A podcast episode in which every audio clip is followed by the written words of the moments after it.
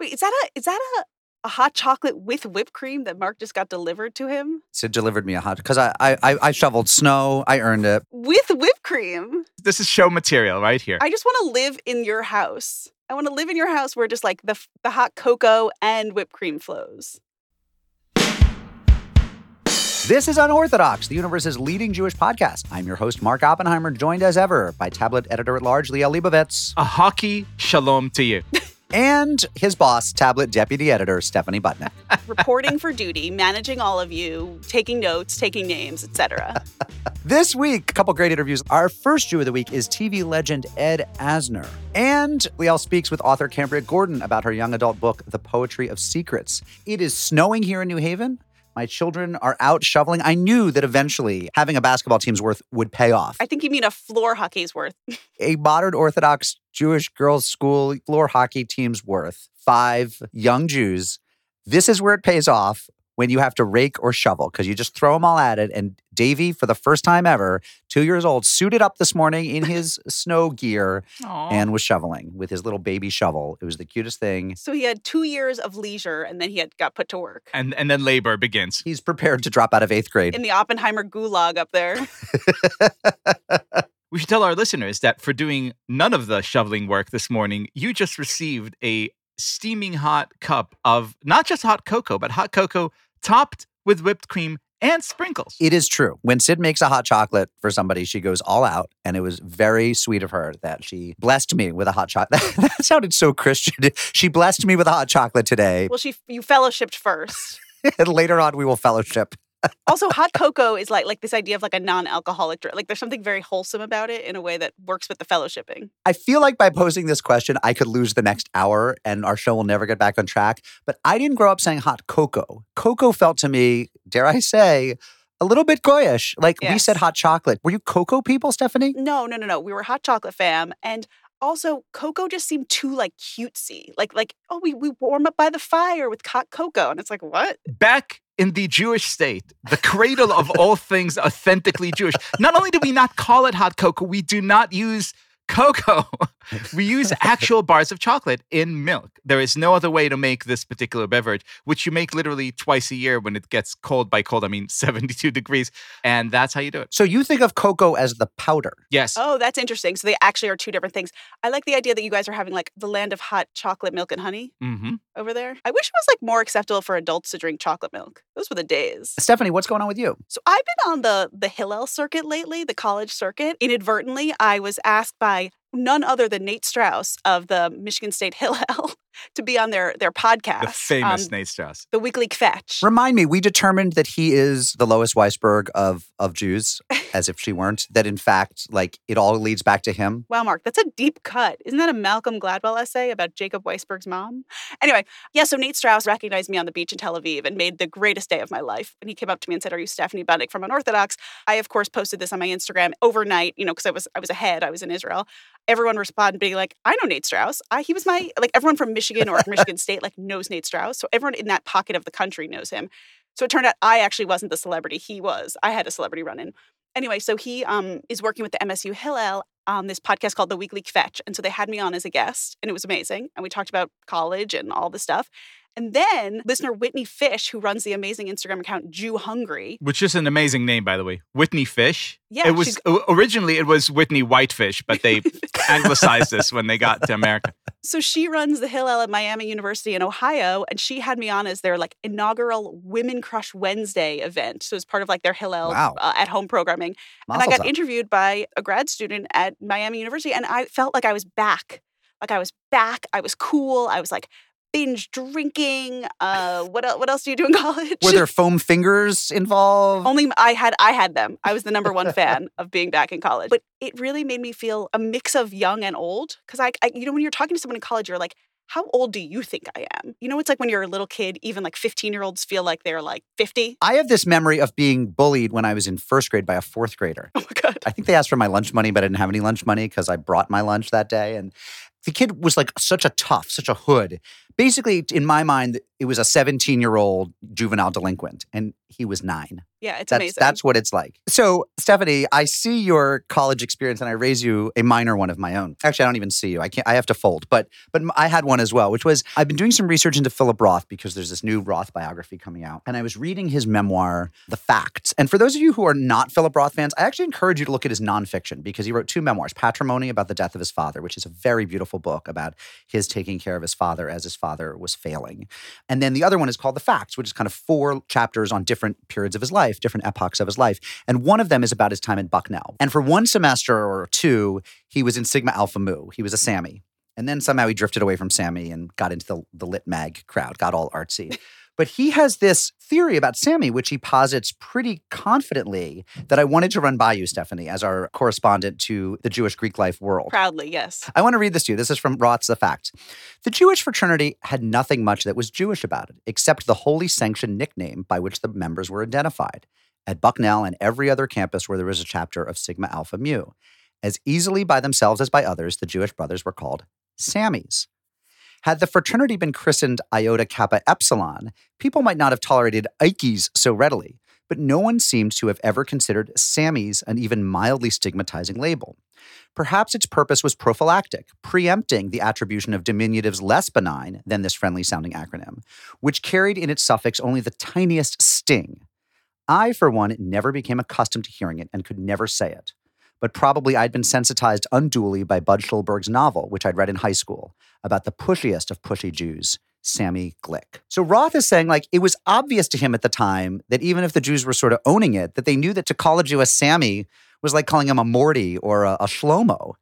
In a trillion years, that wouldn't have occurred to me. Thoughts? I actually don't know as much about Sammy because I didn't go to a school where there was one. So I know like A Pi, that is a fraternity with Jewish root. Like I don't actually know is Sammy just like a fraternity that Jews go to, or is it actually I've always heard It's one of the Jewish three fraternities. historically Jewish fraternities. Absolutely, absolutely. I don't know. I, I think it's funny that that's where his head was at. I don't know. Josh, are you Googling? Um, Josh Cross. I did Google real quick. Sammy was definitely founded at City College here in New York City and initially founded as a Jewish organization nice. in 1909. So it's all about us. Interesting. I don't doubt that Sammy's Jewish. Was there ever any like ick factor to the fact that the brothers of Sigma Alpha Mu were called Sammy? Because Roth feels like it was mildly anti-Semitic. The founders of Sigma Alpha Mu, which by the way, when you found a fraternity, you get to call it whatever you want, right? Like they made that up. so these are the they're called the Stalwart Eight from City College in 1909. There's an Adolf, there's a David, an Ira, a Jacob, a Hyman, a Lester, and an Abram. Oh, and a Samuel Ginsburg. I think that there has to be something there. By the way, look, look, we dodged such a bullet because if they named it after the first founder that you mentioned, the Adolfs, it would have not aged well. The de- Alpha Delta Omicrons. Yeah, hey, listen up, you Adolfs. Think about it. They could have been like the Iota, uh, I wrote like they could have been the Iras. Like there's so many fun things we could have we could have all been. Iota Rho Alpha. Yeah, the Iras. That would have been amazing. The Avis. I Is there a V in Greek? I don't think there is. I totally trust our listeners to weigh in on this. J. Crew, could you tell us? Here's the question. We want to know about Sammy culture. First of all, please tell me at a big school, who goes Sammy and who goes API? I want stereotypes galore, first of all. It's funny because for girls, there's so many like, are you an AEPhi or an SDT? Like there's there's a lot of stereo. I mean, look, it's pronounced Estee. you know, I think that there's so much like inherent misogyny baked into the Greek system that I could talk about at length. So I think that like the women, it's like, are you a this or are you a this? But with men, I'm actually really curious, like who Yeah. goes which. I got to say, having grown up in Israel, all I could think about when this conversation is going on is the movie Revenge of the Nerds, which is literally my that and Animal Which House is is my so sole good. introduction to the Greek system. So, J. Crew, number one, you know, what are the stereotypes at play here? And number two, for older Sammys, if you were Sammy back in the 50s, 60s, or even 70s, do you feel there was something a little bit demeaning about being called a Sammy? Was it somehow a Jewy first name that demeaned you? That, that's my question. Okay, guys, before we move on to News of the Jews. So, you know how a lot of journalists from Andrew Sullivan to Bari Weiss to Glenn Greenwald to Jesse Singal have been writing newsletters. They've moved onto Substack platform and they're charging people a little bit to do a weekly newsletter and you pay them or you sign up. Yeah, Yair Rosenberg from Tablet does a really good one. So I don't want to do that. I mean, I, I like their newsletters, but I don't want to create more email for people. But what I did think I wanted to do was do a newsletter that was an actual piece of mail in which I mail it to people.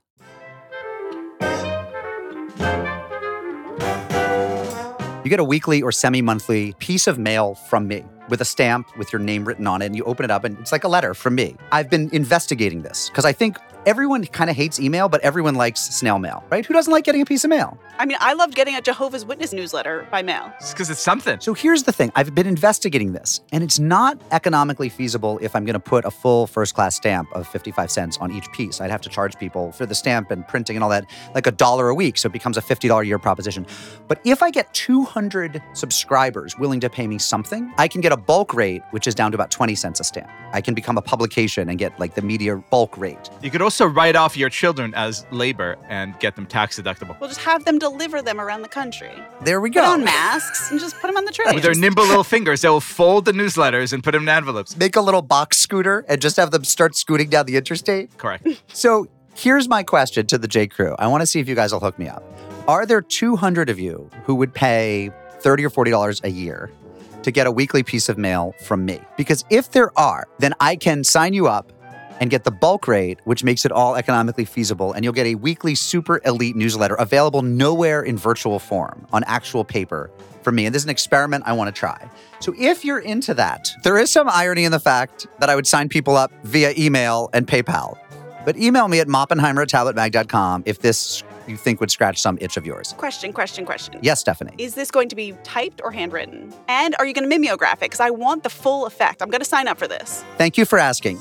I went online to try to find out could I find him buy a mimeograph machine. That was a little prohibitive because you can get them on eBay, but the ink is very expensive. So then I wanted to make it with an IBM Selectric typewriter.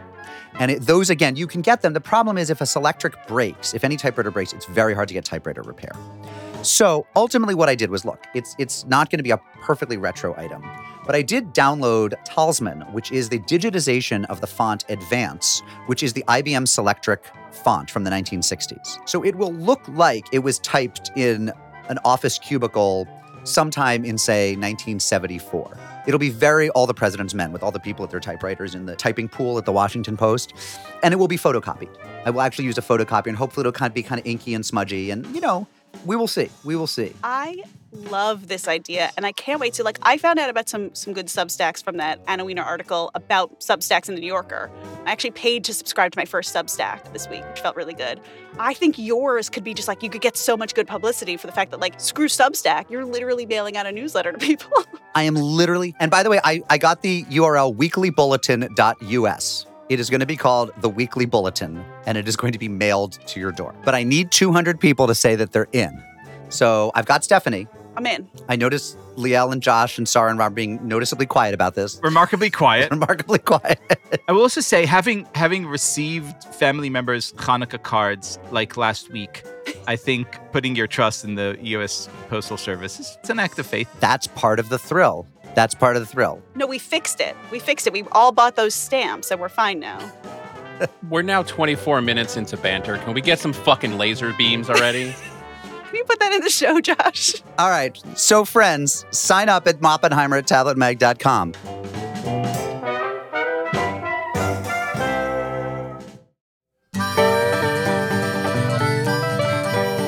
News of the Jews.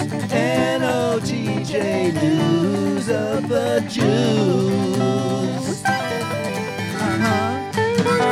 Uh-huh. To the news of the Jews. Stephanie, you are our Jewish conspiracy theory correspondent. What is the only news of the Jews item worth talking about this week? Yeah, it's kind of a shame that we don't have conspiracy theorist researcher Mike Rothschild, not of the Rothschild, but maybe of the Rothschilds, on um, this week because one of the greatest, greatest things was unearthed this week. I mean, so basically, as some of, I mean, I don't even know why I'm explaining this, like people don't already know, but Marjorie Taylor Greene, who is a new GOP congresswoman. That's Representative Marjorie Taylor Greene to you. Who's our new favorite congresswoman?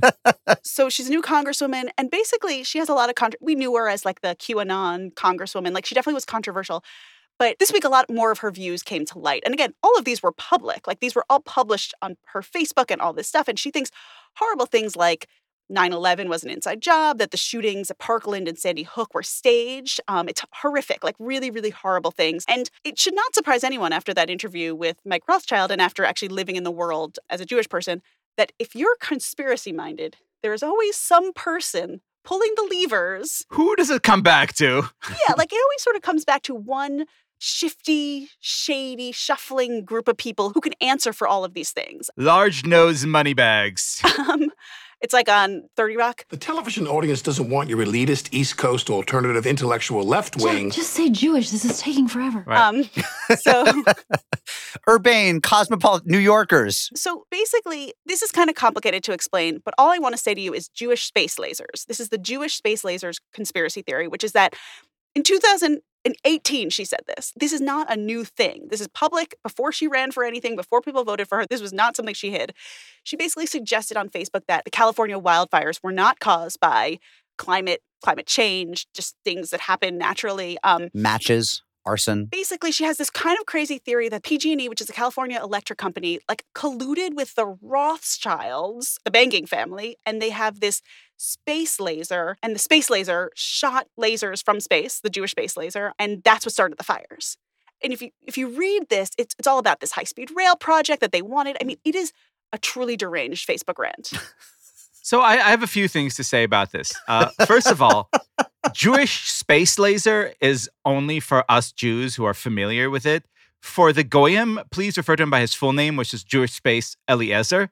You know, you're not you're not allowed to use a nickname. Second of all, like really, like this is just proof of how lame the anti-Semites are coming because to miss an opportunity to call it the Death Star of David it's just criminal. You have this thing already. If you believe that we're reverting the power of the sun with lasers, go for it. this is both horrifying, and of course, it got a ton of publicity. Again, I, I, I want to say this was public. Like, you, you could have voted for her and seen, like, this. That's the weirdest part about this. She didn't, she didn't say this today. She doesn't hide her Jewish space laser theory. She puts it on Facebook. Oh, And she, yeah, she also talks about like Zionist supremacists. I mean, a lot of her stuff has Jews at the root. She says, I've, I've seen a documentary about people who practice Judaism, and it's very clear that they're into lasers. Our colleague Yair Rosenberg had a piece in Tablet today, which is actually really interesting. And he sort of says, like, there's a reason why conspiracy theorists like Marjorie Taylor Greene always land on the Jews. And it's, you know, he writes simply put, once a person like Greene has decided that an invisible hand is behind the world's problems, it's only a matter of time before they decide it belongs to an invisible Jew. And the interesting thing is that this is such an outlandish conspiracy theory that it actually makes us laugh. Like, our Facebook group has been filled with just like jokes about space lasers, video clips, like, but the problem is it's horrible, but it's so funny that you're like, we have to laugh about it. Like, it was on SNL. Like, you know, it was sort of just like, what do we do with this? Right. Trump endorsed her. The sitting president endorsed her. And then her constituents voted her into Congress. And she's someone who believes that wildfires are caused by Jewish space lasers. And it's no, it is completely horrifying. And I will say that our Facebook group this week, which I dipped into, as I sometimes do, seemed divided between focusing attention on this and the question of whether drinking a glass of milk is goyish, which was I mean, two equally important problems. But Well, yes, the answer is absolutely yes. So let's go back to the lasers. okay. first of all, like, let's parse this. She doesn't believe in climate change. That is too outlandish for her to believe. But this, this makes sense. And you're just like, what? What is that logic? And I know, you know, I think that talking to Mike Rothschild was really helpful, right? Like, she is clearly so entrenched in these beliefs that you can't start arguing logic with her.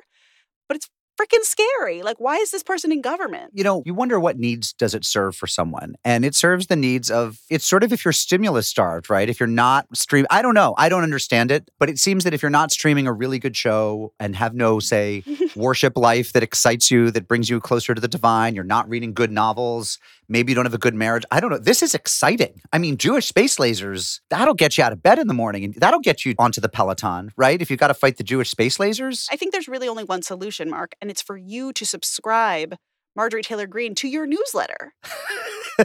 Entertain her. Obviously. I mean, Give it- her some of that Jewish wit. The question is is this the end or is it the beginning? Like, is this the launching pad for a whole new world of intergalactic Jewish conspiracy theories? What's next? What, what could top this? Anything? I, I fielded a series of humor pitches about this that came in, and it's like maybe post Trump, there's not that much to be funny about. Like, so maybe actually the Jewish comics needed this to really jumpstart them and say, like, there were a lot of things about being like, wait, who told about the Jewish space laser? Who who told them? Like, there was all this stuff about like, I thought we all, you know, like, there's just amazing. Or like, we don't use it on Shabbos, the Jewish space laser. Like, That's pretty funny. good and bad jokes alike have been just abounding the internet. Plus, of all places in the world, why would we burn California? you know? Let's assume that we have a Jewish space laser. Like, why this? I actually am hard at work creating the Shabbos space laser, which pauses on Shabbos. But then Shabbos in which time zone? No, it just it just goes constantly on Shabbos. You don't have to turn oh, it I off. see. It's like the I see. elevator. Like the elevator just goes up and down, up and down. See, what, what we were really trying to do is create an intergalactic Eruv. This is what the space laser was for, just basically to markate like some area by Venus. then it became self-aware, right? Correct. It wasn't our fault. It just that it became self-aware. Well, it's Jewish. It just got so crafty right away. Its therapist told it that it shouldn't be doing the work. it's February 1st. Jewish space lasers has already happened. Like I'm scared for what 2021 is. 2021 is Like, very, very, very strong. month one capped off with Jewish space lasers. There was a lot of crazy stuff before that, and that's how the month ended. So let's see what you got, February. Remember Rising Out of Hatred? Eli Saslow book about the former white nationalist Derek Black, who turned against white nationalism because he went to college and a bunch of Jews kept having him to Shabbat dinners. Yeah, that was an amazing episode we did with him. Right. I want her to test her theory of the Jewish space lasers and the Rothschilds and the Zionist conspiracy against actual Jews serving her food. When Jerry Nadler had that Zabar's bag on the floor of the Capitol, he was actually bringing it to her.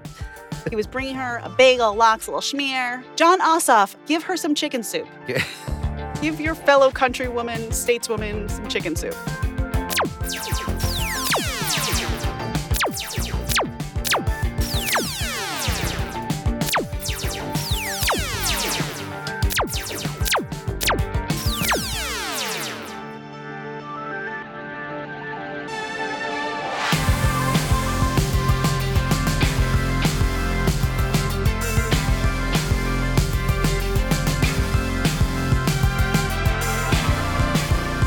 Our guest today is Ed Asner. He is one of the most beloved and honored actors in the history of this republic. He's won more primetime Emmys than any other male actor. He's been in Elf. He's been in Roots, where he played the captain of the slave ship. He's been in Up. He's been in movies with Elvis Presley. And now he's on Unorthodox. Mr. Asner, thank you for joining us. My pleasure. So, before we get to your storied history, before we talk about acting with Elvis and uh, Let's talk about girls. That's coming too. Do you want to talk about girls or the Holocaust first? I guess we'll have to talk about the Holocaust because that pays the bills. For so many of us, The Holocaust really does, yeah. you have no idea. Your new movie is the animated short The Tattooed Torah, the true story of a Czech Torah scroll that was seized by the Nazis, but made it after the war to England and then to America. A beautifully moving tale. And you're the narrator of that. You want to tell us what it's about? The tattooed Torah is a, uh, well, let's call it the holy and the perverse, a combination of the two. Tattoo being the perverse part, Torah being the holy part. I um, was approached by Mark Bennett to uh, do the narration for the piece, and uh, it's an honor. It deals with Torahs having been gathered in by the Nazis during the beginning of World War II to be destroyed, and how this one particular one, which was decorated by a special artist, was saved and preserved and resurfaced in the States. And now is is used by the Solomon Schechter School in Chicago. Yeah. Now, Mr. Asner, I am not what you would call a sentimental fellow, and I've I've watched my fair share of Holocaust movies. But watching this, or more accurately, listening to you, I found myself. I'll say this because I have to preserve my my image. I won't say I cried. I'll say very close to the verge of tears. I want to know about this this particular moment, but also kind of voice acting in general, which you've done frequently and, and, and better than than almost anyone else. How do, how do you get to the point? You know, you're sitting there in a room and you have maybe some visuals, but you're conveying this tremendous amount of sentiment, tremendous amount of, of emotion. Are you thinking about something? Are you plugging into something? Are you connecting to something? How does that come out? Well, first of all, uh, you're talking to somebody who was spoiled early on by good writers. And when something is well written, as the Tattoo Torah is, it gives you an emotional base to affect yourself. Once you've been affected, you can transmit that through your voice, transmit it to others, and hopefully affect them as you've been affected.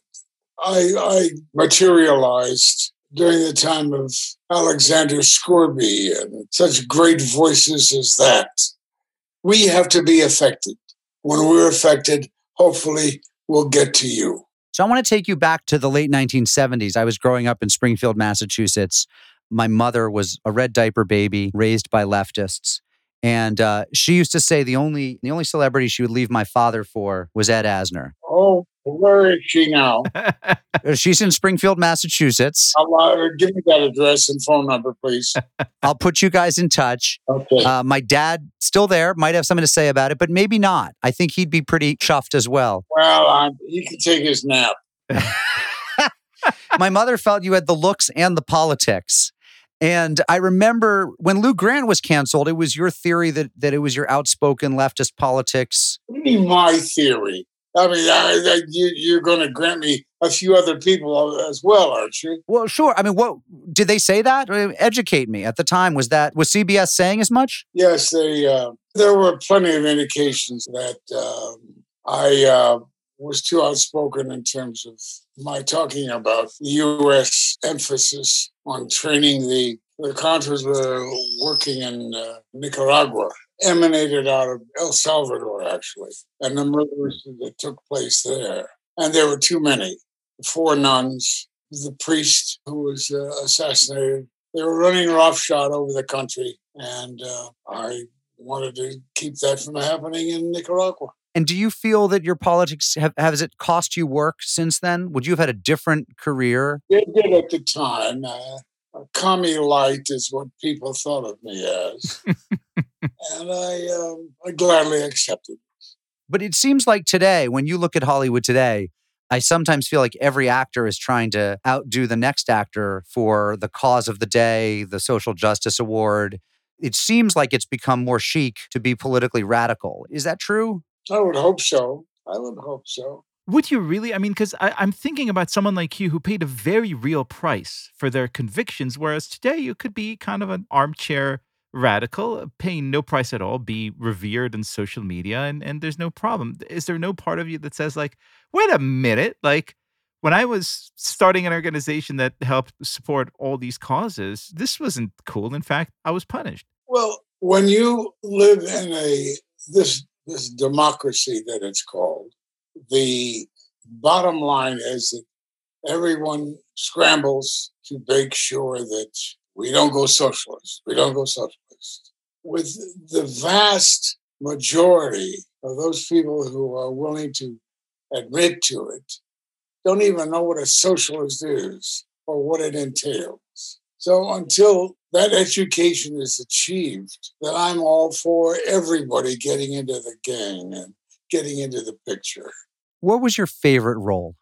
I love doing Axel Jordache and uh, Rich Man Poor Man.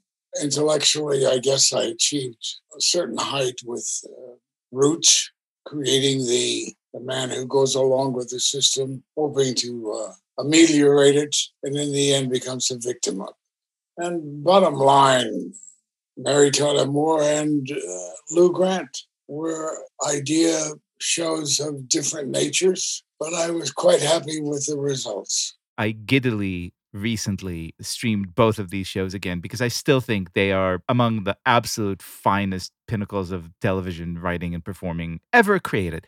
And the thing that struck me the most, it's not that there hasn't been good television since or that there isn't good television today. Certainly there is. But there was something about these shows that will probably take a very long time to sort of like unpack that was both incredibly approachable, deeply serious, hugely funny, and, and very warm and human in a way that I just don't think television thinks and, and, and purports itself nowadays. Two part question. First of all, do you watch stuff nowadays? And second of all, do you like anything that you see, or do you think that golden age is long gone? I, I think it's long gone. I, first of all, I, I, could kiss you for that lovely description you just gave. And uh, you owe me a kiss. the beauty that we presented, it was all the writing, great writing. And we're here today to celebrate the passing of one of the great writers of Mary Tyler Moore, Allan Burns, who died two days ago. I would say that he is as responsible for me as anybody else. Jim Brooks was the wild eyed creator along with Allan, but Allan was my caretaker. He was, he was my groomer. He taught me to be a gentleman, as you knew I was. Did you, as an actor, ever wish you were doing something else? Writing, set design, casting? What other parts of the industry appeal to you, if any? I'd like to be a writer, but I avoid writing. I, I run from it. I don't like it. I don't know why. Maybe it's because you don't reap the rewards because you don't know the writers like you know the actors. Did you suffer from envy as an actor? You had such a, a big career, but was there anyone whose career you were jealous of? Everybody. Everybody. Yeah. Elvis? No, no, no. He was a nice guy. I didn't envy him, though. I envied him his success, his riches. I suppose I could say his women. But I, I didn't want to be him. I was just that glad that he was a regular guy. So, The Tattooed Torah, your new animated short that you narrate, pretty Jewish tale. I would have been nothing in life if I hadn't been a Jew. What do you mean? Well, I suffered early on. I lived in a uh, predominantly Protestant community, went to public school, and then had to take a streetcar and a bus after public school to go to Cheder, which is the Jewish religious school. This is in Kansas City, correct? Yeah, Kansas. Kansas. Four days a week, I would go to Cheder. I was oftentimes the only pupil in Cheder. We got this American born rabbi finally. He told me that uh, I, would be going four days a week, and then um, the older kids would only have to go two days a week. And I thought that'd be fine. Finally, when I turned out and I found myself to be the oldest kid, and I was still going four days a week, and the younger kids were going two days a week. so uh, I could never go play the games, play basketball, football. I wanted to do all that with my peers. I had to get on that bus in that streetcar and, and take it to Ohev Sholem Synagogue. Did the rabbinate ever call out to you? It has a performative aspect. It has an intellectual, emotional connection. No, not a bit. I'm, I'm sure that the rabbi was trying to groom me for that job, but uh, I would never have done it. But that was my privation. And um, finally, I uh, approached my bar mitzvah, and uh, the rabbi tendered a contract that I would go for a year to Cheder after my bar mitzvah. So I signed it, and I got him real good. I broke the contract. It's not too late to to repay your debt. If you if you have like eight months left on the on the bill just you could do it right now. Yeah I, I, I think so.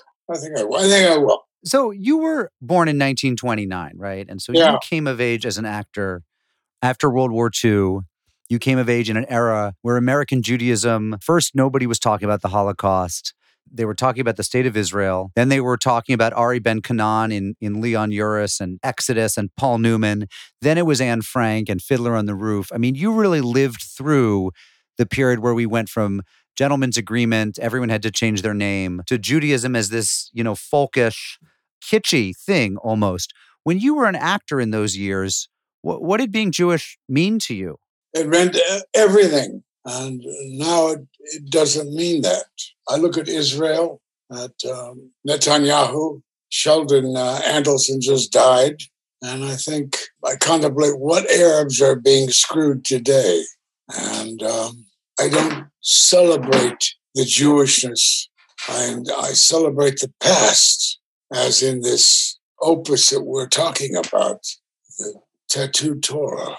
But I am also dragging my heels at the same time because I'm not proud of my people as I used to be. The politics of the day has made it impossible for you to feel positively about Jewishness.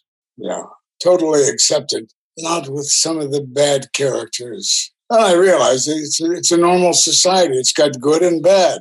And I, if I can get past that, then I will begin to accept it more. Well, I think Adelson's ethnicity was just Las Vegas. No, he, what are you talking about?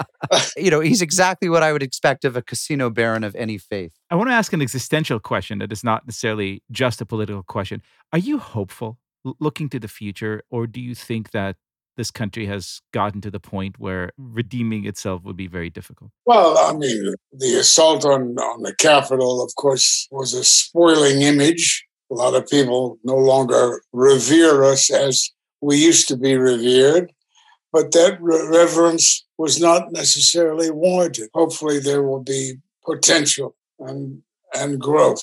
Mr. Asner, what I want to know is how have you been spending your quarantine? How you been passing the time? Endless. It's and uh, uh, I sleep a lot. I thought you were going to say girls. I would if I could. Mr. Asner, the movie is The Tattooed Torah. Yeah. You are the narrator. It has been such a pleasure having you as our Jew of the Week. And uh, I'm going to give my mom your number. Oh, please do. And tell me what, what kind of flowers to send. I'll check in with her. I'll get back to you. And be sure and, and put the sleeping pills in dad's coffee. He's a very. I'll, I'll take care of that. His hearing is terrible. You, you you don't have nothing to worry about. Thanks so much. Thank you, sir. nice being with you.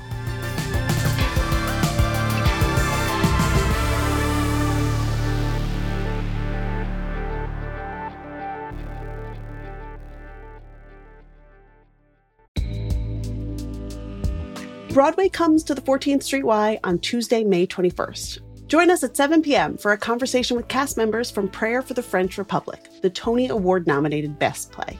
Tony nominee Betsy Aidem and fellow cast members Francis Benhamou, Ethan Haberfield, and Ari Brand will take part in a lively discussion moderated by the New York Times' Marc Tracy. They'll talk about the play's themes of Jewish identity, French culture, and Zionism in times of rising anti Semitism. This event is part of 14Y's spring season of Jewish culture. As a Jewish community center, 14Y offers a variety of opportunities for people to discover, explore, and connect with Jewish life. Visit 14streety.org to learn more and purchase tickets to Broadway at 14Y.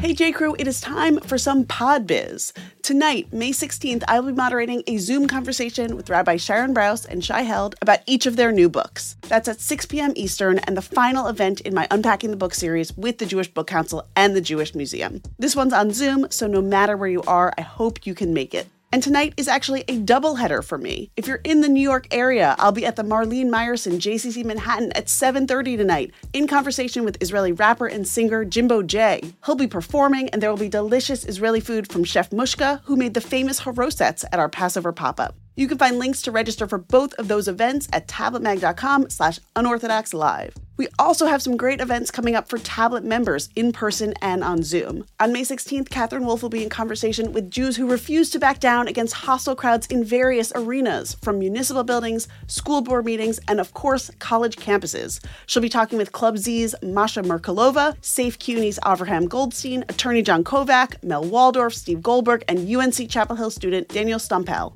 Also, coming up, a warm and intimate Zoom for those who have lost friendships since October 7th. That's on May 21st and will be a great chance to connect and meet new people. And on May 30th, an in person tablet meetup in Washington, D.C., hosted by Tablet's executive editor Wayne Hoffman and Catherine Wolf. That'll be at Char Bar at 6 p.m. You can become a tablet member at tabletm.ag slash UO member and get more information about all of these events. Okay, back to the show.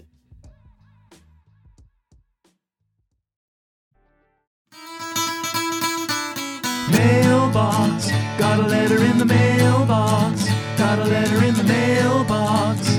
Mailbox. To the mailbox. So much good stuff this week. You have been on fire as our correspondents. You've just been spearing us with intergalactic laser beams of mail. Nancy Geiger sent us a picture of her son in his curling uniform, which bears the patch of the Israeli Curling Federation. So, Liel, next time you're home, hop on the ice with those guys. Uh, Gail Efron wrote in to defend the spelling of Gail with a Y, which is a tough case to plead, but she's doing it. We're happy to have her, Gail with a Y, in the J. Crew. By the way, pissing off the Gales has been one of your greatest feats so far. Yeah. A truly peaceful crowd. Yeah. you have made them angry. You will never work out at the J again, Mark.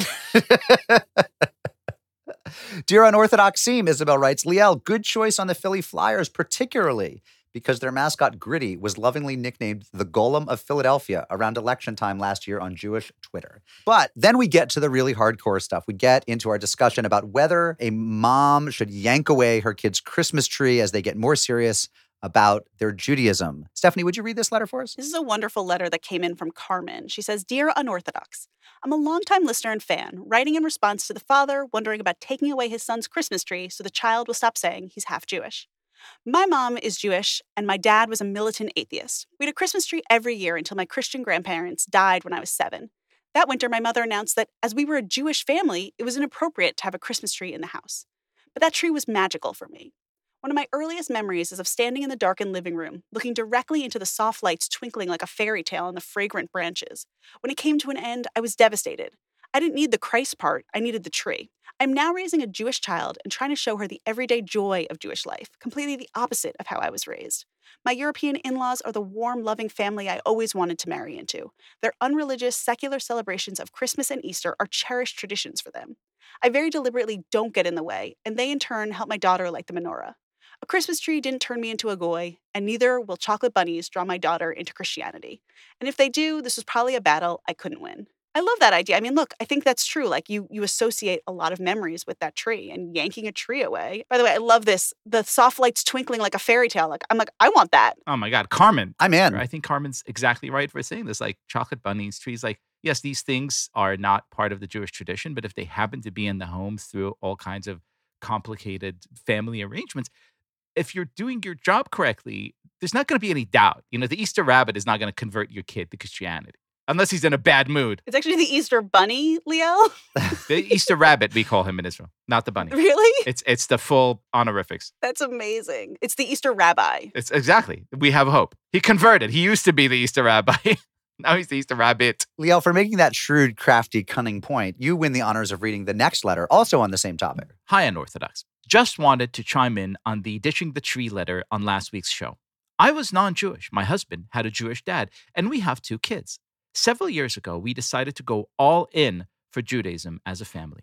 Our kids were eight and five at the time. We started them in Hebrew school and began to attend shul weekly, observe Shabbat, and celebrate all the Jewish holidays. Also, to clear up any possible issues with a patrilineal descent, we all underwent a lengthy, rigorous conversion process, culminating with the entire family going to the mikveh together. That just sounds amazing, by the way. We also ditched the Christmas tree. My mom became the culture bearer of Christmas, and we go to her house to help her put up her tree. In our own home, we do the whole American Jew Hanukkah thing eight days of presents, fried foods, songs, and lighting candles. The holiday that was harder for them to give up was actually Easter. Passover is just such a totally different experience, gee, you think? And they love that too, but it definitely isn't a replacement for Easter. We decided to invent a new holiday to replace Easter, which is a celebration of how summer is coming. It is called Pick a Toy and Play with It, a thon. And the idea is that the kids get to pick out a sporty type outdoor toy, which will be awesome for summer play. And we have a picnic and play outside all day on a day when the weather is perfect. Shavua Tov, Chava. This is so amazing. I- I'm celebrating pick a toy and play with it, a thon. That is a festivus for the rest of us. It sounds better in Yiddish. Soften the loss of Christmas or Easter by making up a new and totally fun holiday, replete with toys and dancing and outdoor. Every, every 14th of Tammuz is now the pick a toy and play with it, a thon. I love this. But look, this again, like this is what we talk about. Like I love the idea of converting as a family, being in that mikveh together. Everything is really upfront, right? Like these kids understand what's going on just like the parents do. I love that idea that they are all in this together in a real way, having those questions, having these conversations, inventing holidays together. Like that is truly a family of faith. It's like our Christmas holiday, which is celebrated by staying in our pajamas all day. That's how you celebrate Christmas. And also, there's this great Jewish principle of ma'alin b'kedusha ve'en moridim. You always take things up a notch when it comes to holiness and sacredness, never down. You know, you never take something that used to be holy and make it less holy. You take something and make it a little bit more special. So instead of just taking away the tree, you add a holiday. That's the spirit there. Yeah, that's nice. That's nice. Uh, taking things a little bit darker, our correspondent and former Jew of the Week, Jed Shugerman, professor of law at Fordham University, sent us a tweet that he wrote that he thought we'd be interested in. He wrote in that tweet, This is the third time in a week I've seen, quote, cabal of child killers as a description of the Q conspiracy delusion in major media outlets. I know it's unintended, but cabal comes from a medieval epithet against Jewish Kabbalists. Stop using it, especially for Q. And he pointed out that Mike Rothschild on our show talked about theories of cabals of pedophiles or whatever. I had never heard that cabal was a corruption of Kabbalist or Kabbalah. But Jed wants us to stop using it, and I could kind of go with that. According to Wikipedia, The term Kabbalah is derived from Kabbalah, the Jewish mystical and spiritual interpretation of the Hebrew scripture. Oh, Whoa. So, yeah. How, how surprising that a word meant to describe a small group of all powerful people who control the entire world somehow is connected to Jews. I mean, really, who would have thought it? so does that mean that cabal is inherently and like to use the word cabal? That's his argument. I mean, I've never heard of it outside of talking about Jews, and we use it mostly like nicely to each other, right? To like we're the in crowd. That's interesting. But you know what? It's not my favorite etymological battle. Mine is whether brouhaha Right. I was just about to say. from baruch atah, like in ancient ancient times. Oh, we talked about that a couple years back, and didn't people we? say yes, and people say no. Yeah. So I want, but I want to reignite that brouhaha, brouhaha. and abracadabra is has biblical origins, right? Does it? Liel, you would know this. Isn't abracadabra something in Mishnah or it's a, in the Legends of the Jews somewhere? It's in the tractate Harry Potter. I have no idea. We were told that on our birthright trip.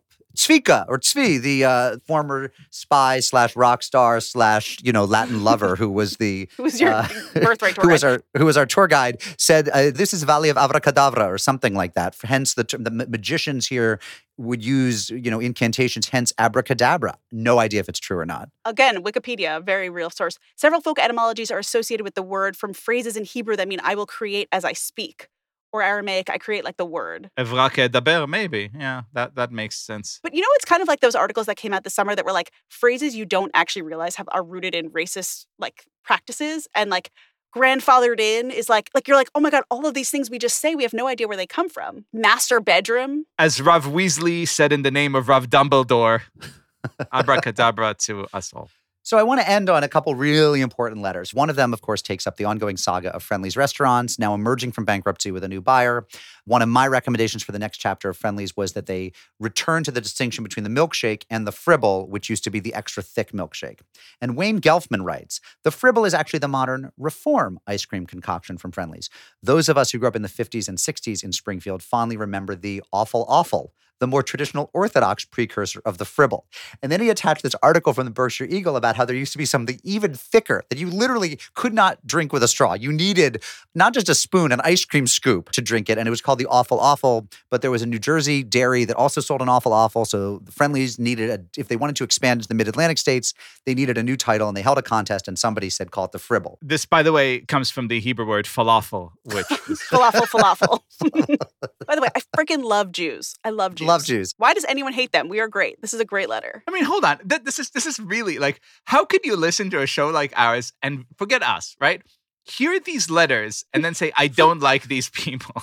Like, what kind of monster would come up with that idea? like we're not we don't we're not hitting anything with the lasers these are lasers of love Our mailbox is so much more fun than Marjorie Taylor Greene's, right? That's the other thing is it's, you just just vote fun and and we'll do fine. i can't wait till she goes on her like adl tour of apology and they take her to yad vashem and she's like i'm sorry what is this memorializing And finally, Robin Winston writes in I heard your discussion of Andrew Yang, New York City mayoral candidate, and the issue of how to pluralize bris, circumcision. I definitely agree that Yang is not likely to be familiar with rules governing Hebrew plurals, but immediately I thought of a different, maybe parallel example. Talit in Hebrew goes to talitot, the feminine plural, but talis in Yiddish actually goes to talesim. So it switches into the masculine in Yiddish, but then takes the Hebrew masculine plural. So she asks, if talit can be pluralized in more way than one, why not bris? Please enlighten me. Robin Winston, Culver City, California. So I did some research, and Robin has a point. It is true that some Yiddish words take a Hebrew plural, like talesim, or, for example, sforim, holy books, which in, in Yiddish is sefer, as it is in Hebrew, but then in Yiddish takes the Hebrew plural. So is brisim one of those, right? Or is it brisson? Like sometimes it'll take the in, like gittin, a divorce document, a get in Yiddish goes to a plural with an n, gittin. So I checked in with Tablet Magazine's Rokhl Kafrissen, she's amazing by the way she writes a, such a good column such a good column, who's our Yiddish culture correspondent.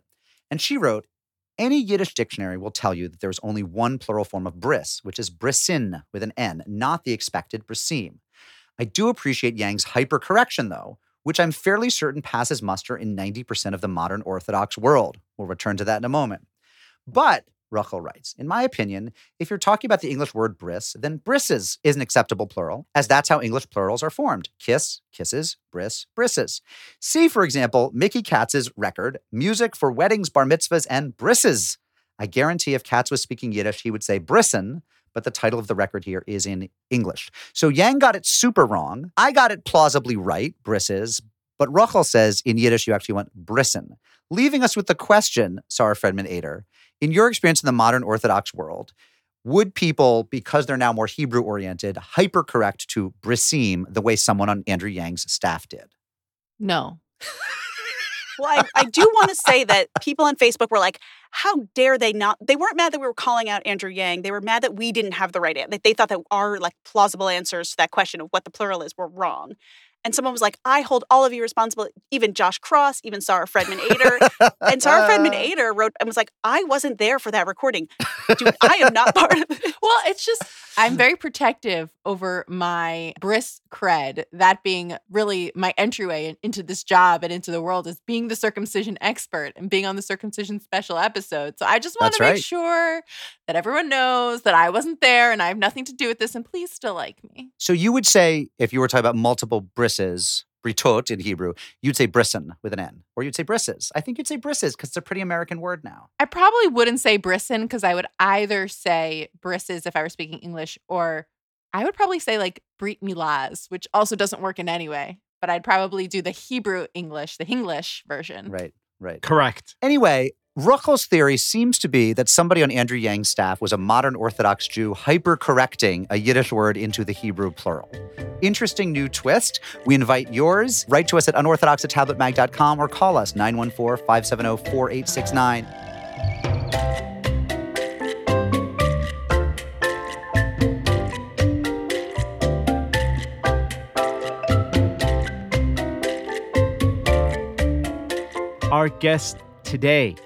is the author, Cambria Gordon, who, because I am privileged to know her, I will call Cami throughout this interview. But you may not, at least uh, not until you buy her book. It is called The Poetry of Secrets. It is a young adult book, and I am not young, uh, or for that matter, really an adult, but I still enjoyed it very much. Cami, welcome to the show. Thank you, Liel. I'm really excited to be here. So I will ask you to do something that is unfair and completely impolite and sum up the very dense and exciting plot of this book in a few sentences just so we could set up the theme of our conversation. Well, the title is The Poetry of Secrets. It is a forbidden love story that's set during the Spanish Inquisition, which we all think of as 1492 when the Jews were expelled. But my book actually takes place in the run up, so uh, around the four, uh, 1483.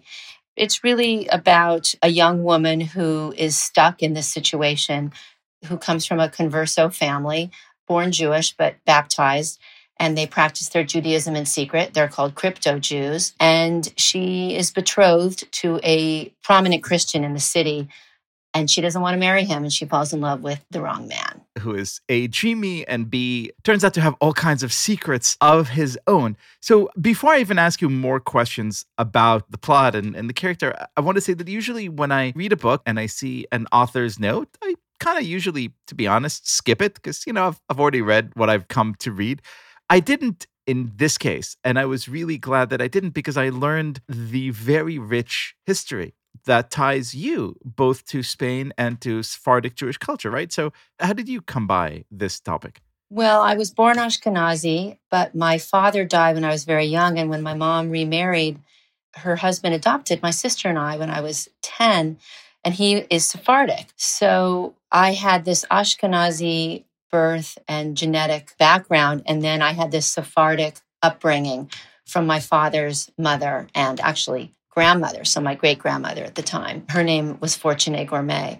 So I had a lot of the cooking and the Spanish in the house. And of course, I don't look Sephardic. I, my ancestors are from Hungary and Romania, but I feel very connected to both sides. And my connection to Spain is my family, my husband and my youngest son took a sabbatical for a year and we moved to Madrid. Having known nothing about the city, never having been there, we enrolled him in school. We learned Spanish. I'm still just an intermediate speaker, but I'm trying to become an advanced speaker. Anyway, I got super connected to the Jewish experience there and, and sort of the lack of Jews that I found there. When we first moved there, I, everyone we met was Christian, and I started seeing some Jewish neighborhoods, some Jewish quarters of various cities we visited. And I thought, wow, all these cities were filled with Jews, but they're no longer here. What was the story there? I confess, growing up in Los Angeles, I did not learn a lot about the Inquisition. For some reason, it was not taught in our history classes. And when I asked many of my new friends in Spain, do you know anybody Jewish? I was connected to an amazing family. They're not Sephardic, they're Ashkenazi. Many, many Sephardim are not in Madrid anymore. I was connected to this incredible family of whom the, the father founded the Orthodox synagogue in Madrid. And he knew a lot about the history. And he's the one that first took me to a Jewish town in Extremadura called Trujillo, where I actually sent my book in. And that that's kind of began my adventure, my imagination as to what would happen if I were a Jewish teenager born during this time. How do you get in this mindset? How do you get into this character's head? Well, I spent a year just reading books. My year in Madrid was all about reading fiction and nonfiction that was historical, that took place during this time. I couldn't get enough of it. So that was the foundation. I didn't have any story in mind at all.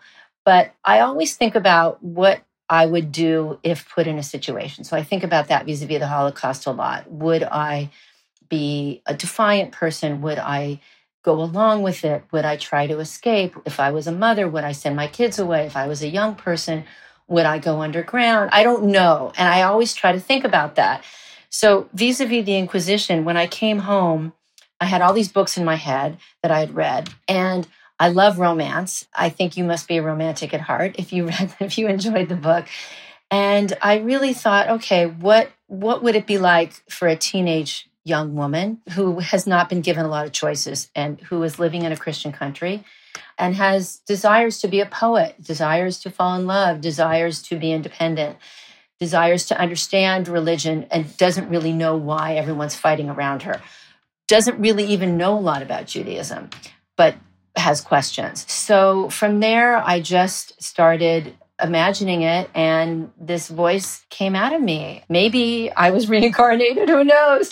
I mean, I'd like to think that I relate a lot to her and I'm sad about all those people who perished. And I, I just connected to it in, in an imaginary way. Your heroine, Isabel, among the sort of many things that make her a really interesting character, not only is she fighting to maintain her identity in this very perilous time and also manage a very tempestuous love affair, but she also sits down with her grandmother, who's the scion of, of this great rabbinic family, and she does something which is still considered defiant in, in some Jewish communities. She studies Talmud.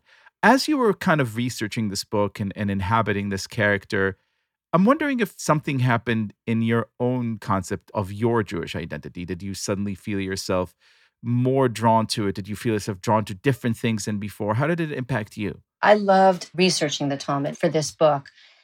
My rabbi, Morley Feinstein, really helped me and actually read a draft to make sure I, I didn't have any mistakes. And I realized how complicated it is. It's so, so complex and so deep. And I barely touched on it. So I would say that my curiosity has been piqued.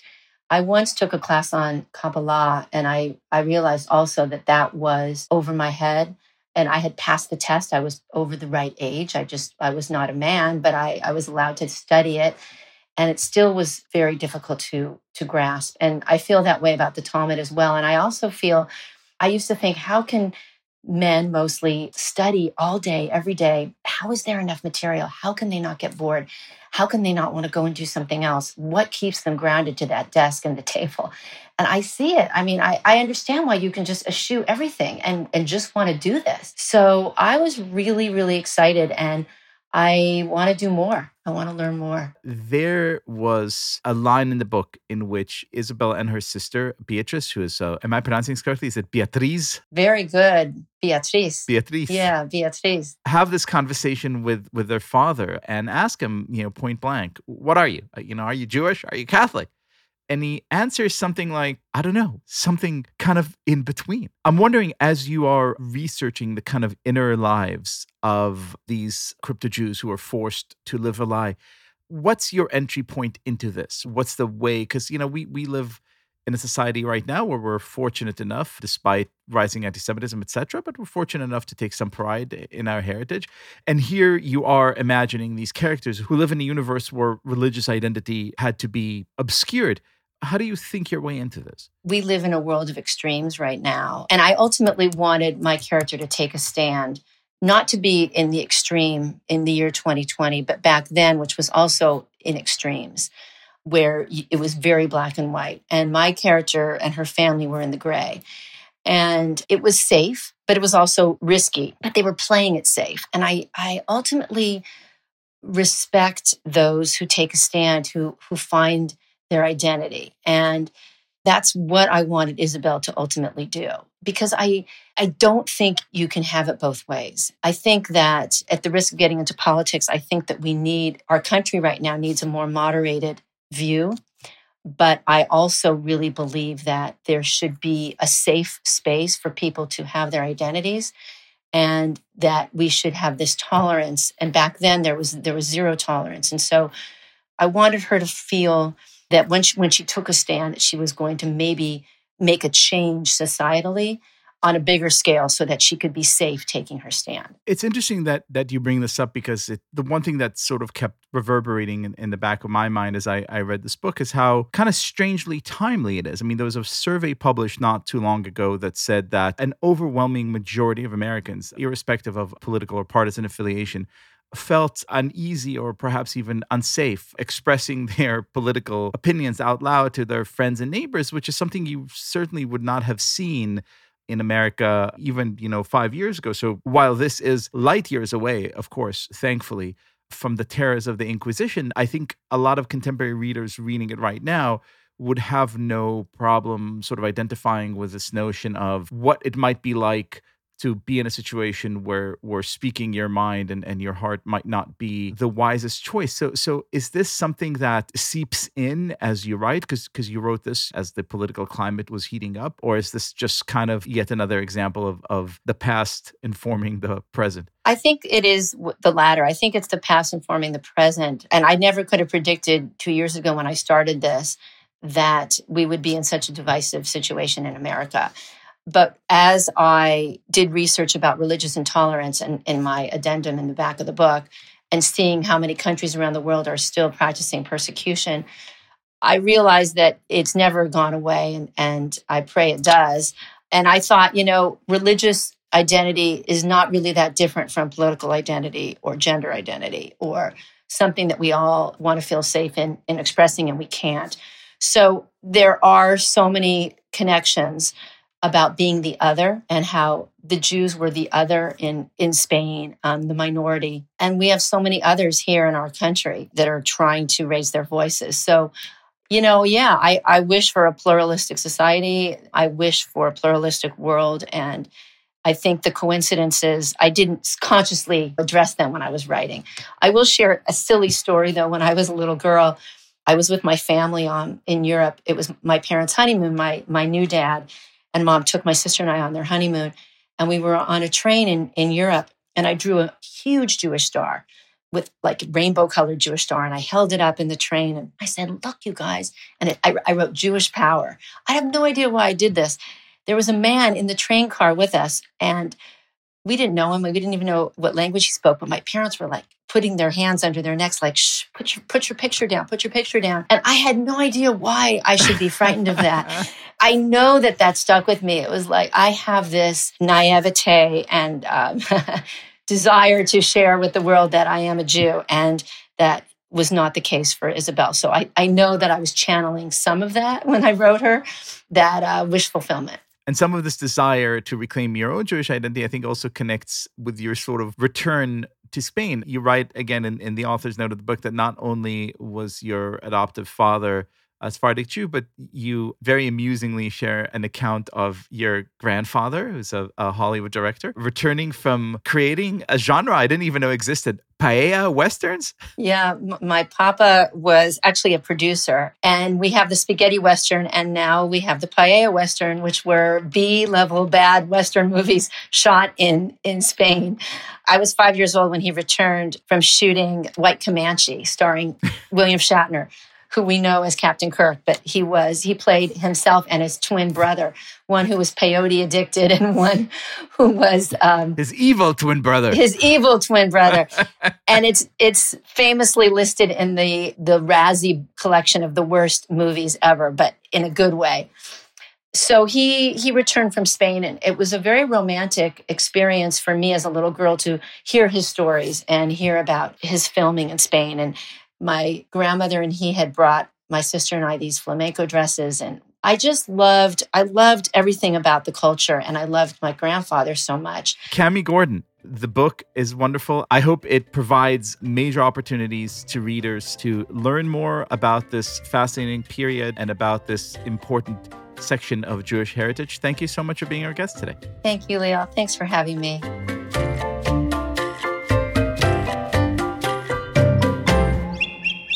Mazel tovs. Stephanie, do you have a mazel tov this week? I have a mazel tov to our wonderful friend and former guest, former neighbor of Mark Oppenheimer, Gavriel Savit. He won a National Jewish Book Award for his book that he came on the show to talk about, The Way Back. He received the Young Adult Award. It's a really great book. I'm not a young adult, but I uh, maybe I am. Not in the YA version, but I love the book. He was on the show a few episodes back. What a mensch. What a nice guy. What a great honor for him. And so tall. I was about to say another victory for tall Jews.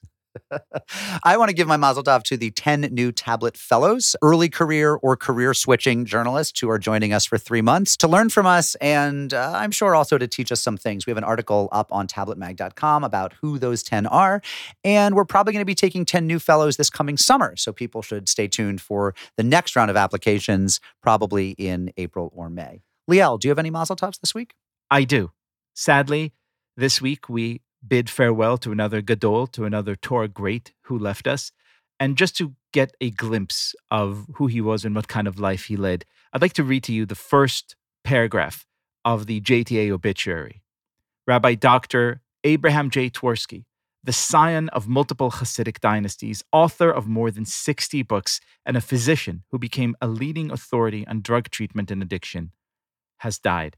And I thought about Rabbi Twersky this week uh, because you know when we received all these letters about what to do about christmas trees and christmas pageants uh, and and how to make sure that you know jewish kids don't grow up confused by them i recalled a famous story that rabbi twersky himself shared recently uh, on social media. He recalled growing up and going to public school and being cast in the school's christmas play. And then his teacher uh, received a call from his mother and was sort of concerned that Mrs. Twersky would not take kindly to Abraham being cast in the Christmas play. The teacher said, I knew that Mrs. Twersky would reprimand me for putting Abraham in the Christmas play, but all she wanted to know was whether Abraham was self conscious because he was shorter than the other children. I said, I thought you were going to reprimand me for putting Abraham in the Christmas play. Mrs. Twersky said, If what we have given him at home is not enough to prevent an effect of a Christmas play, then we have failed completely. So as we bid farewell to Rabbi Dr. Abraham J. Twersky, Baruch Dayan Ha'emet. And I think all of us would like to wish a mazel tov to our producer, Sarah Fredman Aeder. This is her last week working at New York University's Bronfman Center. She's moving on to a new job. Sarah, what's the new job? Just to clarify, I will be staying at Unorthodox. I'm still staying with all of you all, but I will be the executive director of American Friends of Nishmat. Nishmat is a center for Jewish women's learning in Jerusalem where I spent a gap year, and I'm very excited. And we are excited for you and so pleased that you will continue to have two full time jobs in addition to being a mother. A mother. full time family And yeah, that's that's Don't forget the doctorate. I am staying at NYU because of that.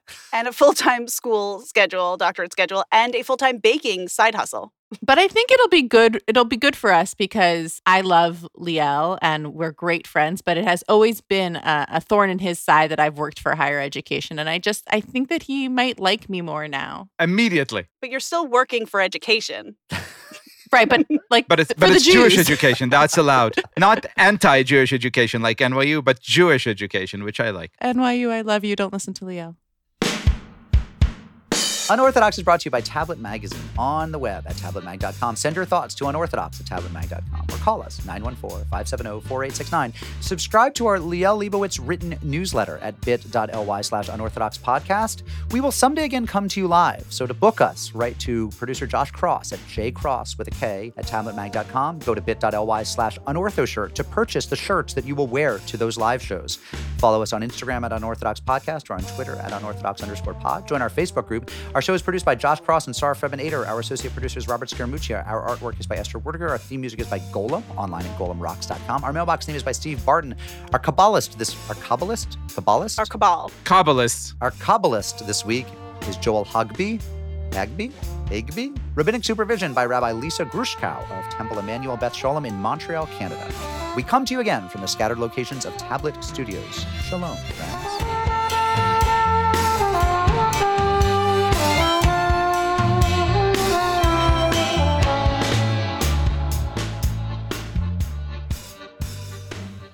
Wait, guys, I just got an incredible autocorrect of my own. My nephew Noah, when he goes in the snow, we call him Snowa.